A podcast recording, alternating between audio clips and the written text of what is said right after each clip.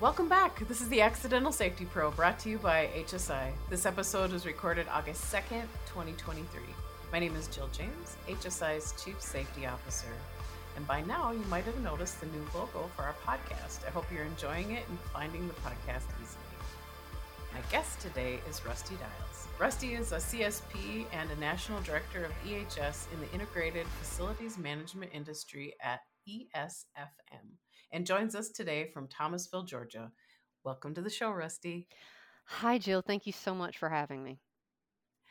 Well, I appreciate you making the time to speak with us today. Absolutely. And so, yeah, Rusti, what's your origin story? How did you how did you find this world of EHS? Oh my, um, it's it was a uh, uh, not a direct line. It was very very interesting road, I assure you.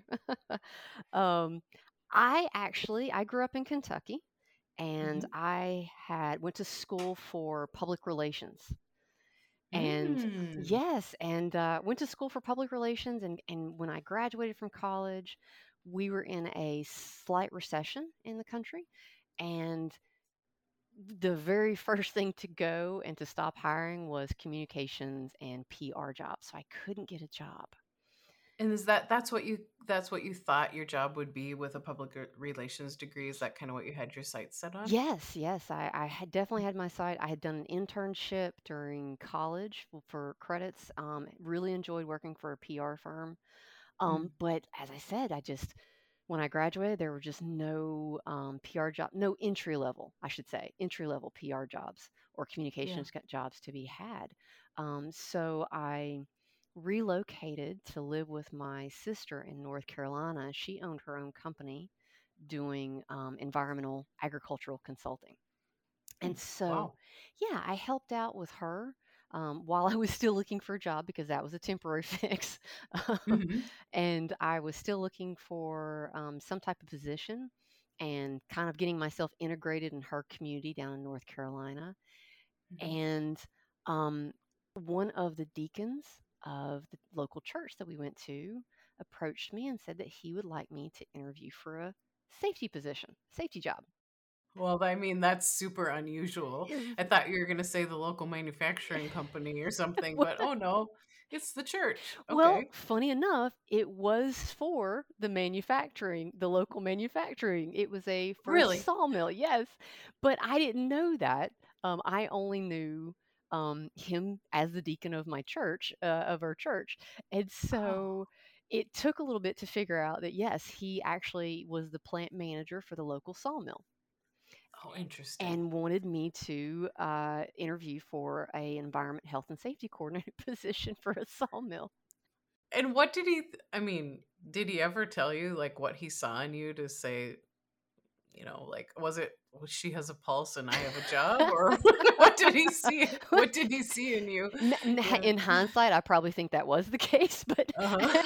during the interview process, I interviewed for, with several people, and I, I ended up with him, and I did ask that question because I had no Mhm. idea why he thought I would work for this. Yeah. Um, and and funny enough, his his comment always his his response always stuck with me through the years. Was he said, Mhm. you know, Rusti, I, I kind of got to know you a little bit through through church. He said, and I, I do know that you have a degree in public relations. And he said, that's the piece I can't teach. He said, I can teach you the OSHA Mm, regulations and the EPA regulations and, and the mm, technical side of the job, but I mhm, can't teach you how to deal with people. He said, I mm. can't teach you the soft skills that are needed for a safety job because the majority of what safety professionals do is some way interact with people, um, interact with the associates, interact with agencies, interact interact with management or executive leadership or whoever whoever it might be. And Mhm. he said that was the part that he couldn't teach and that that was the part that you know my education prepared me for um, and he just said you know i think you do a really good job and so Hmm. i did for four years I mean, what a way to what a way to step into the work. I mean, the sawmill industry is not for the faint of heart. It's not. It's not. And I will tell you that I received, um, you know, one of those hard educations at that facility. Good education, but but uh, I it was very much um, drinking through a fire hose almost immediately. Uh, Yeah. We they had applied for North Carolina's voluntary protection program. Mm, mhm. And I kid you not, I, I think it was my first week there that we got the call from the OSHA inspector going, Hey, we're going to be there for your preliminary inspection in a week. Oh gosh. Wow. Yes. And so they're they're like, show me your program for this, show me your program for that. And you're like, what? yes, yes. Um, Oh. and, and it was exactly that. I was getting a crash course, and turned out the OSHA inspector for this program, he um, was an old sawmiller um, and Hmm. just was. I mean, honestly, such a sweet human being, and was took me under his wing, knowing that I was brand new to to the field. He's like, you know Hmm. what? You just hang out with me. Let them answer. You know, let your boss and, and everybody else answer all the questions. You hang out with me and learn what the, all this is supposed to be about. Oh wow, what a wonderful opportunity to learn. It was, it was, and so it was a three day inspection, and I hung out with the inspectors. Uh-huh. and and it was a preliminary so basically what they were doing was going through and evaluating the site talking to the associates and then coming back and making the recommendation to management of Mhm. whether or not they should go through with the official inspection um, or Mhm. you know and getting and, and they made recommendations you you should before you go through the official inspection you should get these xyz things done first Mhm. um, Mhm. and they did they made the recommendation we think you should do these two or three things and go ahead and schedule you know for maybe a month or two out uh, the Mhm. official inspection and so we did Oh my gosh, and did did they end up getting the VPP status? yes yes we were Wow. the first sawmill in north carolina to have the north north carolina star which is what they call their vpp Wow. Yes. Well, congratulations. I mean, what a way to start your career. yes I mean, thank you set set the bar high, really right?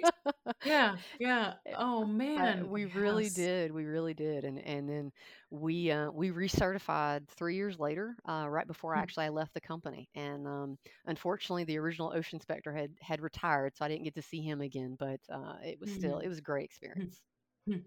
You and I have a have a little bit of similarities in that regard. I mean, my sawmill story isn't as isn't as lovely as yours. In fact, it's not lovely at all. But my when I was with with OSHA, the very first fatality investigation I ever did Oh. was at a sawmill. Yes, yes, Yeah, I can I- I can only imagine how how bad that was.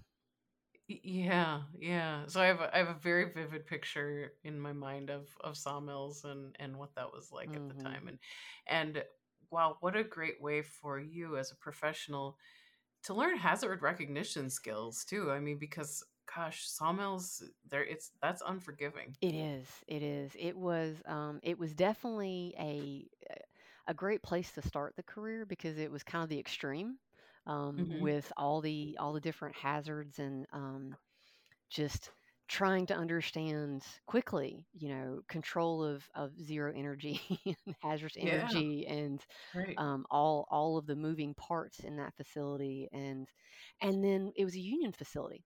So oh wow. Yes, and and getting to learn firsthand a union facility and what union relations are like. And again, I got lucky with we had one of the best unions and union presidents um, Hmm. that I'd, I'd ever worked that I've ever worked with since. Um, they Hmm. were they believed in safety and and they were all very committed to the different programs what we were trying to do. Hmm. And you got to see firsthand through the VPP process what the connection between government and unions and the employer is like as well. Yes, yes. I sat in again on, during that preliminary. I was able to Yeah. set sit in and on some of the. Um, they let me sit in on one or two of the conversations with the associates, I mean, with the permission permission of the associate, of course. Um, Right. again, just to see what that's like, and and yes, it was very eye opening. Um, again, especially when you're three or four weeks into this job, trying to Uh-huh, uh-huh, understand, uh-huh. you know, what it is I'm supposed to be Right. doing, um, and and Hmm. hearing, um, you know, the union president and a couple of the other other associates, uh, employees talk about the commitment that the Mm. sawmill leadership had and the things that they had done through the years to support them. I mean, it was Mm. amazing. Wow, that is really a great story. And and you know, for anyone who's listening and thinking, "Gosh, I don't know very much about unions or I haven't worked in a union shop, what is Jill talking about with seeing the dynamics between the government, the unions and the employer?" Um, in in the world of OSHA, um, the the union representatives, the union itself, has the same rights as the employer in the eyes of OSHA. And so they have access to the same inspection processes, same information. They get copies of everything, get to be part of OSHA proceedings if they want to be. And and so if if someone doesn't know what that connection is, um, it's there so you know so rusti you're you're at the sawmill for what did you say three years Four what, years. what happens four years okay so what happens next after so so after four years i i wasn't sure if i wanted to say stay in um stay in safety uh it had been a very interesting um again four years but i just i wasn't sure if that's what i wanted to do um, and so I actually left the company and um, moved away from North Carolina and and originally went to work um, for a employee temporary agency temporary agency Okay. company and it didn't last very long because i quickly quickly realized that no this isn't what i want to do either. Was um, it in safety again working it, for the temp agency no it else? was it was actually just being a recruiter for a temp, temp agency um, got and it it was okay. again as i said a very brief stint and i went right back into safety mm, and um, where did you go? Where did you go? so that position um, i was actually a, a, a corporate director for a small company um, they were a, a commercial tire company uh, in the Midwest, and so I worked okay. there for just just a year, and then um, went back to sawmills back in the South, Hmm. and went back to sawmills for a year and a half, and then eventually landed in consulting for Hmm. about four years. So I bounced around there for a little bit. Again, not under, not really sure what I wanted to do, and I, but I kept finding my way back to safety, and I just, I kept finding fulfillment um, within the EHS field. Uh, every time I tried to kind of ease out of it, I, I just, I wasn't as fulfilled. Um, I, I didn't get it. It always felt like I wasn't getting to help us, help people, um, and yeah and and really was that the, mhm, was that the fulfillment piece It being able to was. It was. yeah And it hmm took me a bit to realize that, but that's really what it was. is I enjoy um trying to help people, trying to solve problems, trying to help people solve their own problems. Um hmm just uh I, I don't always enjoy the the negative side of safety as we all know. I mean, sometimes you have to help people by doing um giving them hard, hard conversations um or yeah or in some cases, you know, enforcing disciplinary action and, and even um, letting associates go because of violations. And I hate that piece of it. But at the yeah same time, I accept it because it's the right thing to do. I am still helping the associate in that hmm getting them to leave the company where they can't follow safety rules and, and they might get hurt. Um, I just ultimately that's that's a good thing for them.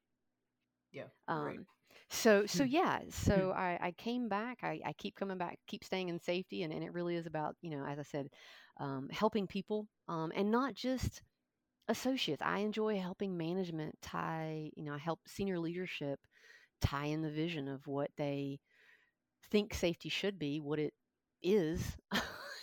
Yeah, yeah. Talk, talk, talk more about that. I mean, that's kind of the holy grail of our practice, right? I mean, everybody talks about it. It's in every article. It's at every conference about you know, it, uh, um, hmm, explaining our work to management, and then also leading with them. Absolutely, yes, and and I have found, you, you know, throughout your entire career in, in the safety profession, regardless of where you're at, level wise or job title wise, you're always doing a little bit of that. Um, but I, at the my current position, I feel like I've done more of it. Um, I'm tied in more with that senior leadership in this national director's position, and yeah, I have found where in this position I'm working more with that vision of mm, this is where the company has been. Um, mm, the company that I work for, ESFM, we're in integrated facilities management. It has um, growing by leaps and bounds. Um, integrated facilities management is a, a growing field in the first place, and then our company is is kind of leading the leading the charge with that growth uh, um, as a company as well. And so I have um, done a lot of work recently with trying to talk to different leaders within the company and and seeing what their vision is and and helping explain to them, you know, this is where we're at. You know, we it's not that we don't have a bad safety program. We do actually have a very good safety program, um, but Yeah. there are gaps with every. Yeah. I mean, even with the best safety programs, you're going to have gaps. So Mhm. we've done a lot of working with senior leaderships to identify that, talk to them about what their vision wants to, what they what they want the vision to be, and sometimes help them figure that out. Um, because Yeah. especially with you know leadership that doesn't have or hasn't dealt in that realm of or, or, or been exposed to the safety field very much they don't always know what a good program looks like or what what good looks like or what That's right. great looks like right Yeah. Or what even the pieces uh, that are part of it. Yeah, absolutely, absolutely. And so um, I've got to to have those conversations, and um, sometimes, in, and with some conversations, get very granular to to to explaining, and that's okay because at the end of the day, I think you know, I think all senior leadership, uh, people in general, people in general want to do the right thing. Um, hmm it doesn't it's not always an easy conversation because again we're trying to run a business right and so sometimes Yep. there's that competing priorities and and just but having sitting down and having those conversations i think is just the first step of Mm. trying to figure out what works best for this company what works best for this team what works best for this facility um, That's a really beautiful way to talk about it as a vision. I love that. I love that to be able to sit with different leaders and ask.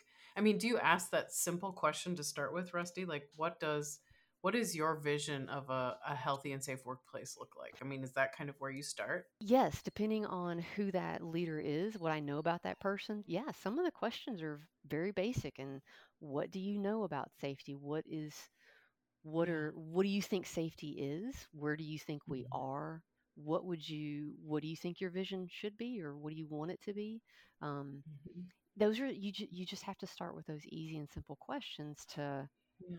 To get a feel for what for what that person is looking for what what they even think because it might there might be a, a piece of it for you as a safety professional that has to be education Yep. um, Mhm. and you won't Mhm. know that until you ask those questions Yeah, and I imagine that each person you speak with maybe has some different drivers in their head. I'm guessing that maybe some people want to know more data sort of things. Like tell me about what we're experiencing, tell me our injuries, hmm tell me tell me what others like us are like and others might be more along the lines of well, let's talk about the the human beings and how they act day to day or, you know, other other drivers. Absolutely. Um, I heard once in a uh, communications course that I took internally with the company, um, they the, the person teaching the class said that the majority of us are either visual thinkers or analytical thinkers. Um, Mm, mhm. and so for me, I'm a visual thinker. I want if you're explaining something to me, explaining a concept, I want you to paint me a picture. Yeah. But analytical thinkers, they want that data. They say, you know, give me a graph, Yep. um, Mhm. give, give me rates, uh, and and they don't put they don't put pictures in their head. Everything is very much Mhm. um, just thinking th- through uh, through those concepts. So we have to figure out, you know, what the what's the communication style of the person you're speaking to, or who you're trying to influence, or or who you're trying to get influence, and and that's where you begin. Yeah, yeah, yeah. That's that's really beautiful. What a great takeaway for our listeners is to ask about that vision. I love that. So, Rusti, you've been in the industry over 20 years now. Um, what other industries have you worked in? What sort of things did you pick up on as a young professional? So yes, I have been in the in the field for 20 plus years now. Um, I worked in obviously sawmills. I did Mm-hmm. consulting for a while in the automotive and utilities. Mm, Um, I did. I worked in the semiconductor industry mm. um, with a company. I worked in a pulp mill, so kind of Oh, along the lines with that yeah. uh, sawmill. Most sawmills are somehow Mhm, connected to pulp mills as well. mhm.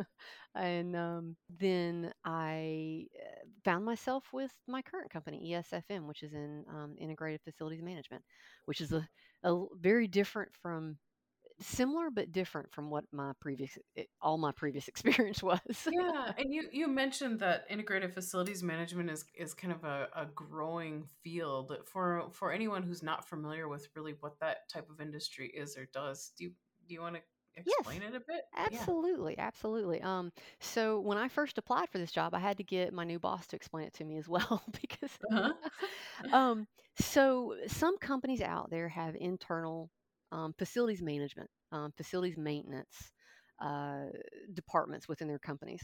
Mm-hmm. And really, what facilities management is, is it's the group that takes care of the building, um, takes care of the infrastructure of the site, mm-hmm. while mm-hmm. All the other associates, all the other departments focus on making the product that the business makes, right? So, if you're in a pharmaceutical company, you know the the, the primary business is making drugs, um, but then there's a whole department that's got to maintain the building and the grounds um, mm-hmm. uh, that that those drugs are being made in. So, mm-hmm. um, integrated facilities management uh, is just the entire um, service lines. I would probably call it um, the, all the various service lines that make up maintaining a facility. So that mm-hmm. could be um, roof work. Uh, it could be um, Okay, I'm gonna have to stop again. My dog is whining in the background.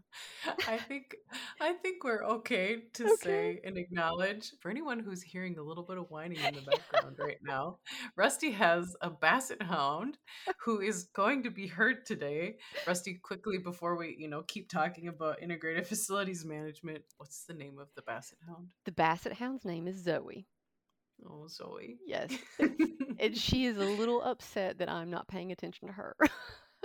Sorry, Zoe. We're the Zoe's vision is not to have be distracted. She wants all of the attention on her. Yeah. Oh man. Okay. All, all right. Yes. So please, okay. please continue. Okay. Okay.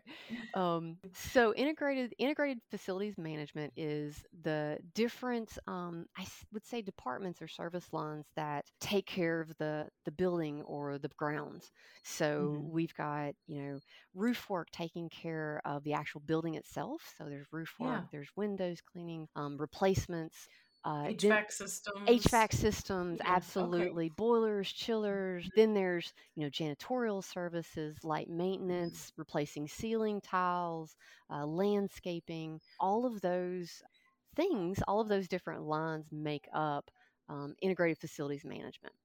Sure. And so you have employees within your company that go into other organizations to do this work. Correct, correct. Um, facilities facilities management. Um, some people call it outsourcing, but it it has it was it's been around for a very long time. It mm-hmm. has its origins in Europe. Who does Europe?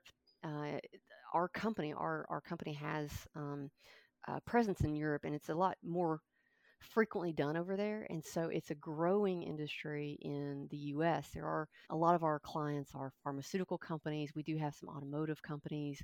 Um, we do have our particular sector is focuses on manufacturing. Um, and so we do have a lot of business in the US and it's just it's growing. It's it's becoming more and more many more and more companies are realizing that you know what? We don't want to focus on that. We want to mm-hmm. outsource that to, you know, we want to subcontract that to these other companies, and then we want to focus on our business.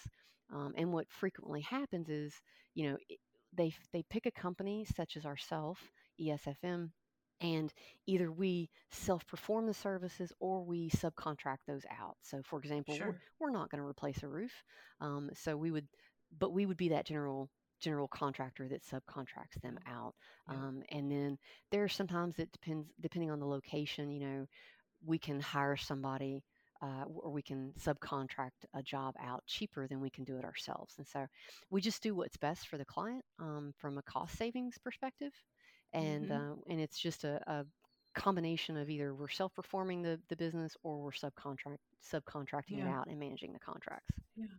It sounds like a really great way for you and your team if you want to talk about, you know, the people that you work with cuz you mentioned your did you say you're the national leader? Yeah, national yes. director. Yeah, and so you must have a team of people you work with and what I'm thinking as I'm hearing this is that what a great way for other EHS professionals to learn a lot about a lot of different kinds of industry. I mean, you said you have some niches, but manufacturing itself, you get to see a lot of things. Absolutely, yes, we do, we do, and it's it's been a very interesting um, journey for me because, as I said, I, I didn't know what facilities management was when I first applied for the job, and Yeah. I remember thinking that first interview, going, "Wow, that sounds really cool to work and learn about all these different um, manufacturers and and different things, industries." And so, yes, we the team that I work with, so I don't have any direct reports, even though I'm a national director. I don't have any direct reports. I have a whole bunch of indirect reports. Um, hmm so a lot of our larger accounts, our larger clients, will have their own EHS manager or or director working specifically for them, and it all depends on you know just the the hazards associated with it and the amount of associates that are going to be on a on a account, and then I provide guidance and resource to hmm um, all the different safety professionals um, in our organization. And we also get together frequently when we can um, to share best practices also across industries. So, what works in, you know, say automotive manufacturing um, may work in pharmaceutical or vice versa. Um, and so we do try to get together and, and do some best practice sharing where we can with that. Doesn't always work. We've got oil and gas where a lot of things, a lot of the more restrictive safety policies Yeah. come from. Doesn't always work um, with some of the under other industries, but we always try to have those conversations about it. Yeah. Yeah. And, and speaking of getting together, you and um, many of the people on your team got together at ASSP 2023 in San Antonio not too long ago. And I got to meet some of your team, and many of them agreed to be part of this podcast. Um, so if anybody wants to go and listen to episode 106, it's where 20 different EHS professionals from across so many different industries just took time to share a couple of bits of wisdom and a number of those people were from Rusti's team. So thank you for that, Rusti. That was it was really it was really great to hear from the people that you work with. Absolutely, it was a very fun time. Um, it, they they had such a good time. It was we didn't get to have everybody with us, but we did get to we did take a, a good portion of our group, and it just everyone enjoyed it. Everyone enjoyed the conference as well as getting to talk to you as well. Yeah, yeah, that was so fun. You know, you worked in so many different types of industries, uh, Rusti, including including where you're at now, where you're having so much exposure. Um, I know when we've spoken before, you talk about considering yourself a generalist, which is you know what I consider myself too. C- can you talk about what that means to you and kind of how you arrived at that? Of course. Um, so for me, I, I think each industry that I worked in, I think perhaps at the time that I worked, I might have thought that I spent more time on a particular topic. But that being said, at the end of the day, through all the different companies and, and all the ind- different industries, um, I really was always focused on overall hazard recognition, just the, the basics, the fundamentals, hazard recognition, making sure that we have, you know, those rules set forth, uh, whether it's policies or programs, um, and employee engagement and getting the the associates involved. Um, but never diving so deep into any particular topic to say I'm an expert in lockout tagout or hmm I'm an expert in confined space entry or hazard communications and any of the other many many topics out there. Um, Yeah. I again I I feel like I can talk to and answer um, a little bit on every subject, jack of all trades, master of none, so hmm to speak. hmm hmm Yeah. Um, hmm but at the same time, I would never come out and, and say, no, no, I, I'm an expert in that. Yeah. Right. Right. Yeah. Like PSM is my thing. Like I know PSM. Yeah. I eh, don't. uh-uh. Yeah. Yeah. I, I mean, that's kind of what keeps it fun. I mean, and some people listening are saying like, "Oh, I I am an, an expert in a particular area," and and that's awesome because we need them, agree and we also and we also need people who know a, a little bit about a lot of things. yeah, Yeah. agreed. I, because that that is our work. yes, yes. Mhm. I mean, I, I have relied upon experts through the years, and I am so Yeah. thankful for them. I, I completely agree. I'm, I'm so glad they're there, and, and we need them. But at the same time, just working in the industry that I have, um, it, it's it was much more important that that I knew where to go look and and get the information for any number of topics. Um, Yeah, yeah. and I, I think a lot of professionals out there um, are are that way. Um, I, I think some of the bigger companies have the ability to have some of those experts, but I think smaller companies or or those sites that only have one or two EHS people, they don't have that luxury to to focus on one really one Yeah. particular topic. Yeah. Yeah, so thinking back to, you know, the the the the number of years you've been at this and, you know, like you said you didn't you didn't you came into it with a public relations degree.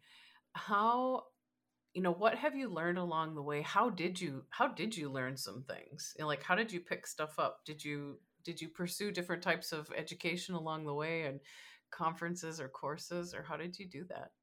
Yes, um, all of the above.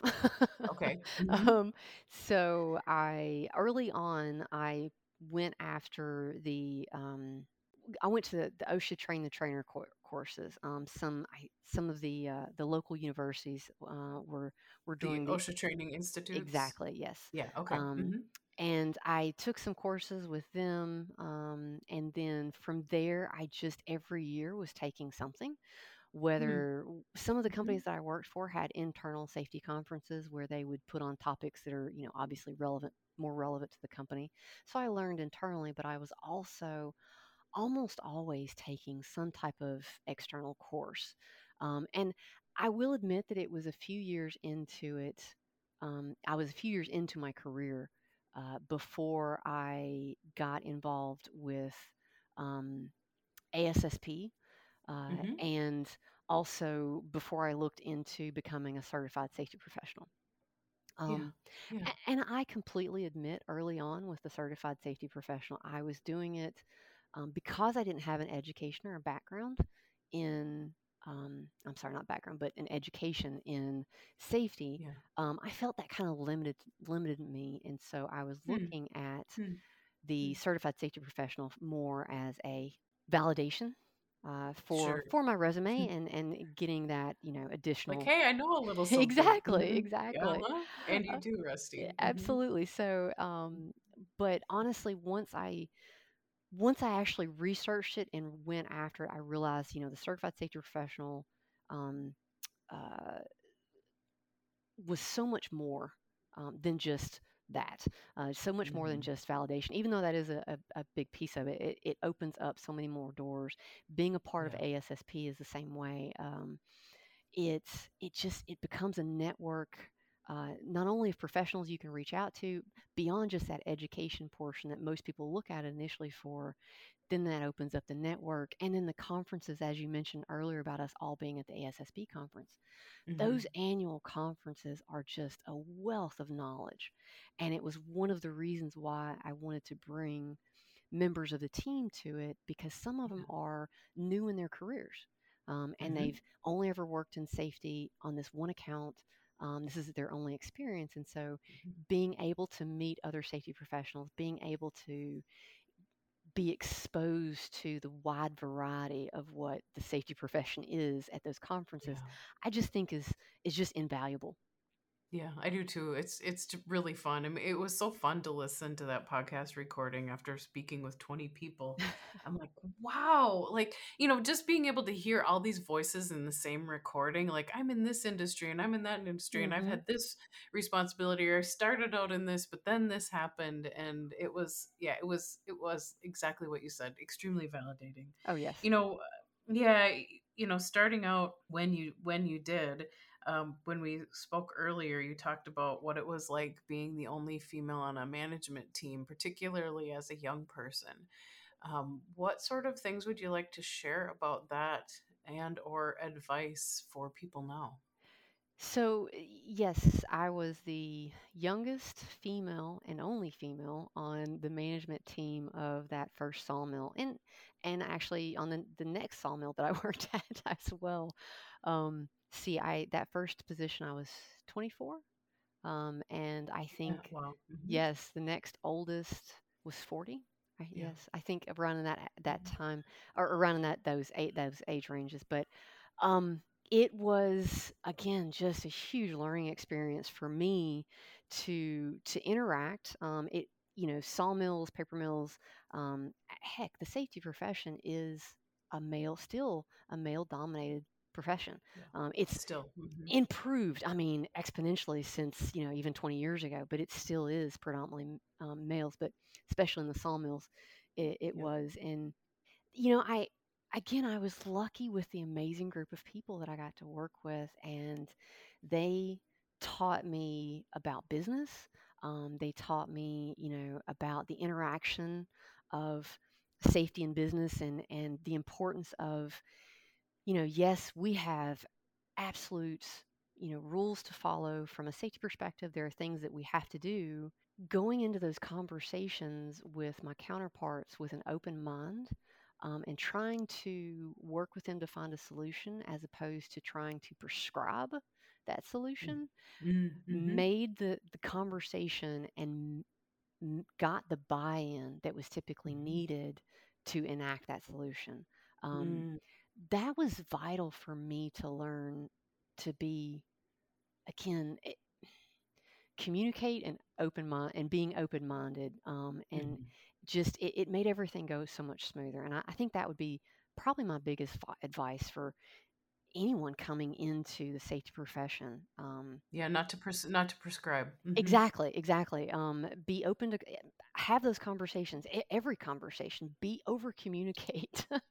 Yeah. um, but but be open to those conversations and trying to figure out a solution together because those solutions are almost always going to be implemented more successfully most of the time um, than anything that you would try to come up with by yourself or prescribe. hmm hmm hmm Yeah, that makes complete sense. That's that's how I've practiced as well. I mean, especially especially when you're, you know, you're not the expert in a particular oh, you know, a, a work area, a process, a project, the you know, the person who does the job for 8 or 10 hours a day hmm knows the work in a way that you never will. and being able to have yeah and being able to have that conversation like okay i've identified this this and this as what i see as risks you know tell me about that and then how can we mitigate around it or however that conversation goes but to do it in community with with people That's a good that's a good word right there, community. Um, because that facility or that company that you work for, it is a community, and uh, just trying to get those ha- trying to have those conversations and get those buy-ins uh, it's just it's going to make the process go so much smoother. I always whenever i do a any type of electrical training yeah. um, it never fails. I have an electrician or several electricians in the course, and I always start the, the training with yeah i'm not an I'm not an electrician and I am yeah not an expert. So if we have any very specific questions, I am going to call on my experts sitting in this row over here hmm to help me answer because, quite frankly, hmm to me, electricity is magic. I just I don't understand it. It's magical. Uh-huh. Um, so it's it's deadly, it's magical. uh, exactly. yeah, amazed every time I flip a switch. Exactly. Yeah. Exactly. So Uh, uh, it that typically always gets chuckle out of the electricians and also makes them um, a little bit more likely to to pipe up and answer questions when when I absolutely don't know the answer on something. yeah, to use them as a help aid. That makes sense. Uh, That makes does. sense. Yeah. Um, Rusti, uh, hard right turn here. Okay. Um, okay. I have this in my notes about what you learned about buying a new car as an EHS professional. Tell us about that. I mean, we've talked about visioning, we've talked about being in community with people. Tell, yeah, what can you school us Oh. on about buying a new car when you're an EHS professional?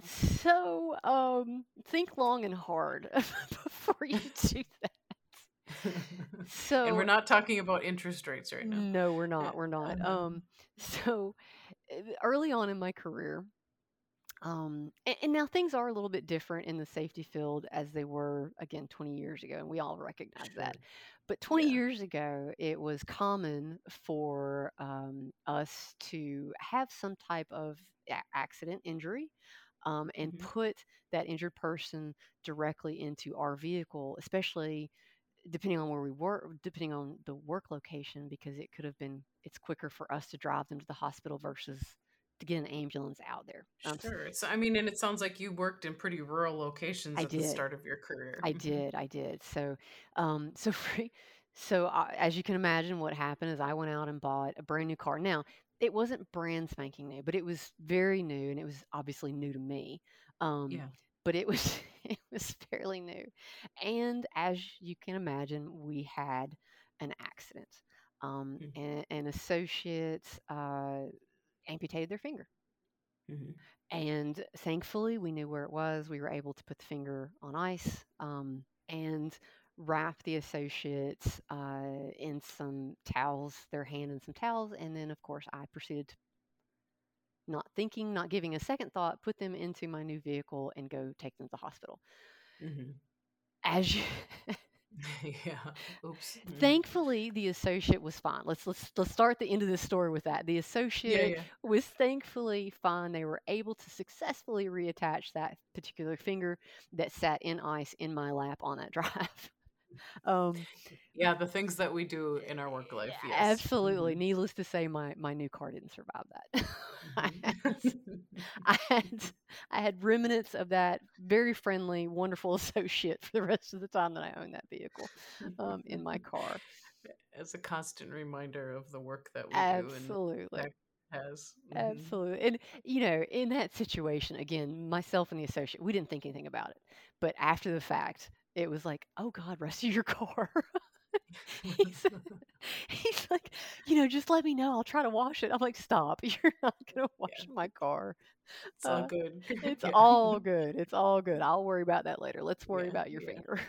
oh man yeah i mean so yes the safety spills over into into our home life by extension your car in this case i know that you had mentioned that your your spouse is i think in manufacturing or something does safety come up in your in your home life at, at home or how does that work for you Yes, yes. Our our dinner conversation is is um very work related. He is a operations manager um, for wood products, so he got his Mm. start in sawmill uh, as well, which is where we met. Um, he's oh progressed over to engineered wood products and plywood and, and stuff. But as a leader, his responsibility is safety. He has safety managers that work for him. Um, Mm. so Mhm. frequently, yes, our conversations are, hey, you know, we've got this situation going on at work. What would you do? You know, how would you handle this? Um, yeah and, uh, you know, vice versa. You, you know, I'll ask him questions about um, monetary, you know, bill, uh, not billing, budgeting, um, and, you know, how, how does company, how do companies do this? Um, and so Mhm. he gives me that operations perspective and um so yeah it, it's it's an in- it's always an interesting conversation especially when you know friends that don't work in manufacturing come over It's- Well, we you have your own you have your own language we do we do and we have to Mhm. stop and go do we have other stuff to talk about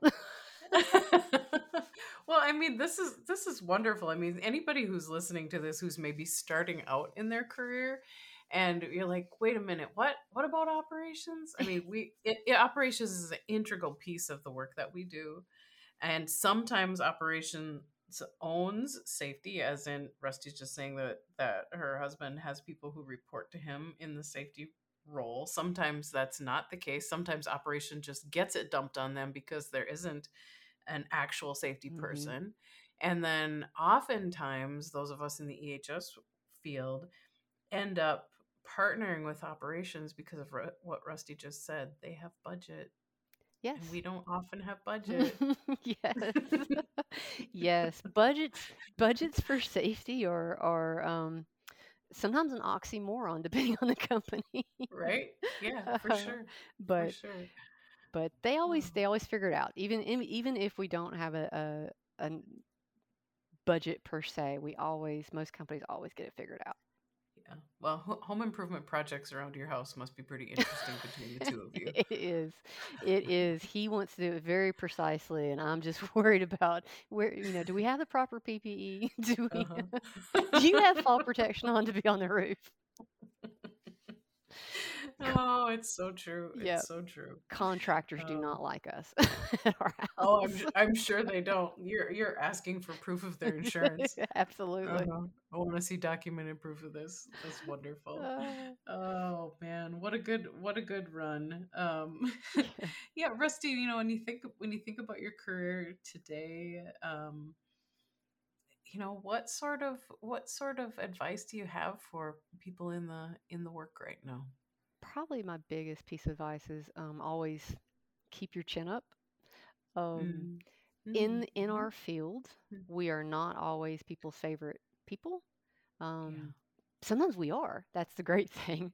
It's it's sometimes 50 Mhm. 50. um, Y- y- That's absolutely true, especially when things are going sideways. We're everybody's hero. Yeah. Exactly. Um, Mhm. but it, it's oftentimes a thankless job. Um, people people call for help, you give them the help, um, and then when you need help, they maybe forget that they Mhm. you helped them previously. Um, it, it's it's we're in the background of a lot of times as safety professionals. Um, I think, but uh, more than anything, um, I would tell people to keep their chin up and to remember that they are helping people. Um, Mhm. you're making your company, you're making the people you work around better. Um, you're improving your slice of the world um, with Mhm. every accident that you prevent, Mhm. every injury that you Mhm. prevent. You're improving somebody's life. Mhm. Um, and I, I think I think that's uh, one of the biggest things for safety professionals. We do have a large section, or not a large, but you know, we we do have safety burnout. There, it, it's our profession does have a lar- uh, a, a piece of that burnout picture in it where and, and it's exactly due to what I just said. You know, Yeah. sometimes it's it's we're we don't get the recognition or we don't see um, what we do. We don't see how we're. It's not even outward recognition. We don't give ourselves the recognition that we deserve and seeing on how we're helping. Yeah. Um, and so I, I think that more than anything is is you know forgive yourself for the mistakes that you make and keep your chin up and, and realize that you are helping. You're Mm. helping others and you're improving um, your company and you're improving uh, the people that you work with. You're improving their lives as well. Mm, beautifully said. Beautifully said. Rusti, thank you so much for coming on the podcast to share your story. Uh, wonderful, wonderful bits of learning for our listeners today. Thank you so much. Absolutely. Thank you so much for having me. It was a pleasure talking to you, and, and uh, this was a great experience for me. I appreciate it. Yeah, and you know, thanks to Zoe as well for joining in, our first Basset Hound on the podcast. yeah. Uh, and thank you all for spending your time listening today. And more importantly, thank you for your contribution toward the common good, making sure your workers, including your temporary workers, make it home safe every day. If you aren't subscribed and want to hear past and future episodes, you can subscribe in iTunes, the Apple Podcast app, or any other podcast player you follow. We'd love it if you could re- leave a rating and review us on iTunes. It really helps us connect the show with more and more health and safety professionals like Rusti and I. Special thanks to Emily Gould, our podcast producer. And until next time, thanks for listening.